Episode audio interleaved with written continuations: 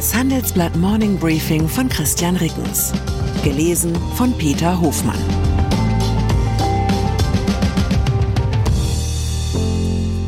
Guten Morgen allerseits. Heute ist Mittwoch, der 20. Dezember 2023. Und das sind unsere Themen. Lokführer-Urabstimmung. Kräftiger, länger, härter. Zelensky-Pressekonferenz. USA werden uns nicht verraten. ETF-Boom. Gute Chancen für ein Rekordjahr. Nach einer kurzen Unterbrechung geht es gleich weiter. Bleiben Sie dran. Ich bin Dr. Falk Stierkart und leite ein medizinisches Versorgungszentrum in Erlangen. Der Job als niedergelassener Arzt ist nicht unattraktiv, aber er scheitert oft schon an der Wurzel. Wenn unser Studiensystem nicht darauf ausgelegt ist, genug Ärzte in guter Qualität auszubilden, wie soll die medizinische Versorgung in Mittelfranken dann gedeckt sein? Die besondere Nähe der niedergelassenen Haus- und Fachärzte ist in Gefahr. Was die Gesundheitspolitik jetzt dringend ändern muss, erfahren Sie auf rettetdiepraxen.de.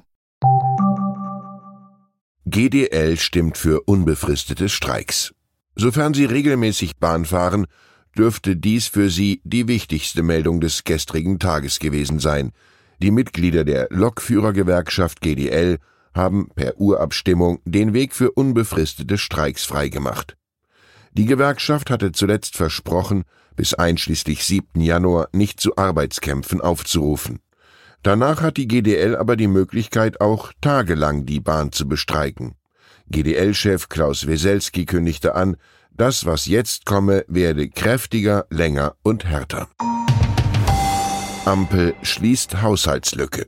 Damit wären wir bei den Neuigkeiten von der Exegese des jüngsten Haushaltskompromisses. Knapp eine Woche nach der Grundsatzeinigung der Bundesregierung zum Etat 2024 sind die Pläne für eine Kerosinsteuer im inländischen Flugverkehr schon wieder vom Tisch. Stattdessen soll die Luftverkehrsabgabe auf Flugtickets erhöht werden. Eine Kerosinsteuer hätte vor allem Lufthansa betroffen, die Abgabe trifft alle Fluggesellschaften. An den umstrittenen Subventionskürzungen für Landwirte beim Agrardiesel und der Kfz-Steuer hält die Regierung fest. Der Haushaltsausschuss des Bundestages soll Mitte Januar letzte Hand an den Etatentwurf legen der am 2. Februar vom Parlament verabschiedet werden soll.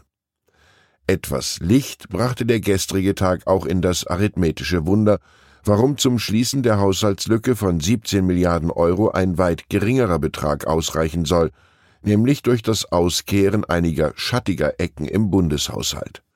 So sollen laut einer Liste der Bundesregierung Rücklagen aus Sondervermögen genutzt werden, die vom Verfassungsgerichtsurteil nicht betroffen sind.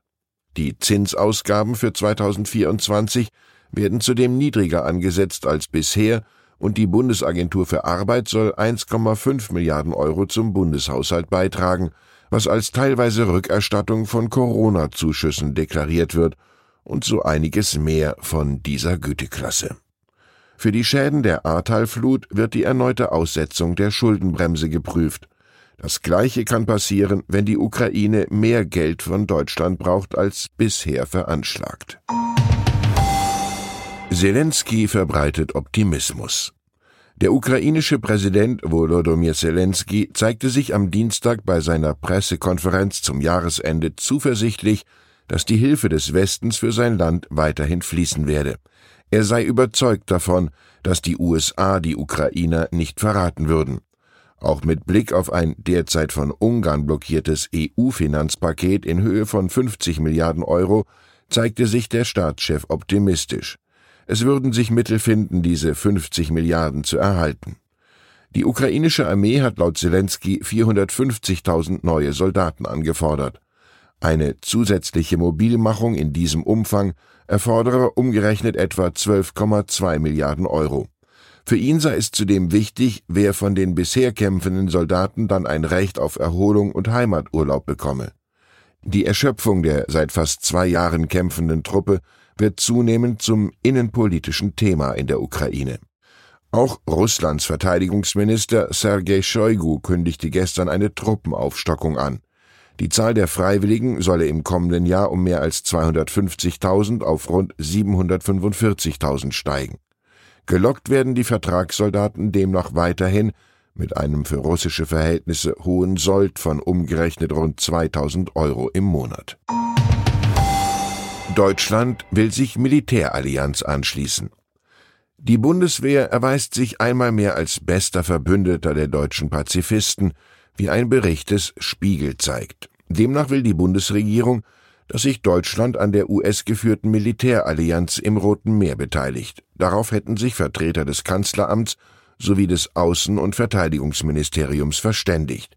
Der Haken, die deutsche Marine könne kurzfristig kein geeignetes Schiff entbehren. Einigung bei EU-Schuldenregeln. Beim Treffen der EU-Finanzminister in Brüssel wollen Deutschland und Frankreich heute einen gemeinsamen Vorschlag für eine Neufassung der Schuldenregeln für EU-Mitgliedstaaten präsentieren. Auf den Vorschlag hatten sich nach eigenen Angaben der deutsche Finanzminister Christian Lindner und sein französischer Kollege Bruno Le Maire gestern Abend in Paris geeinigt.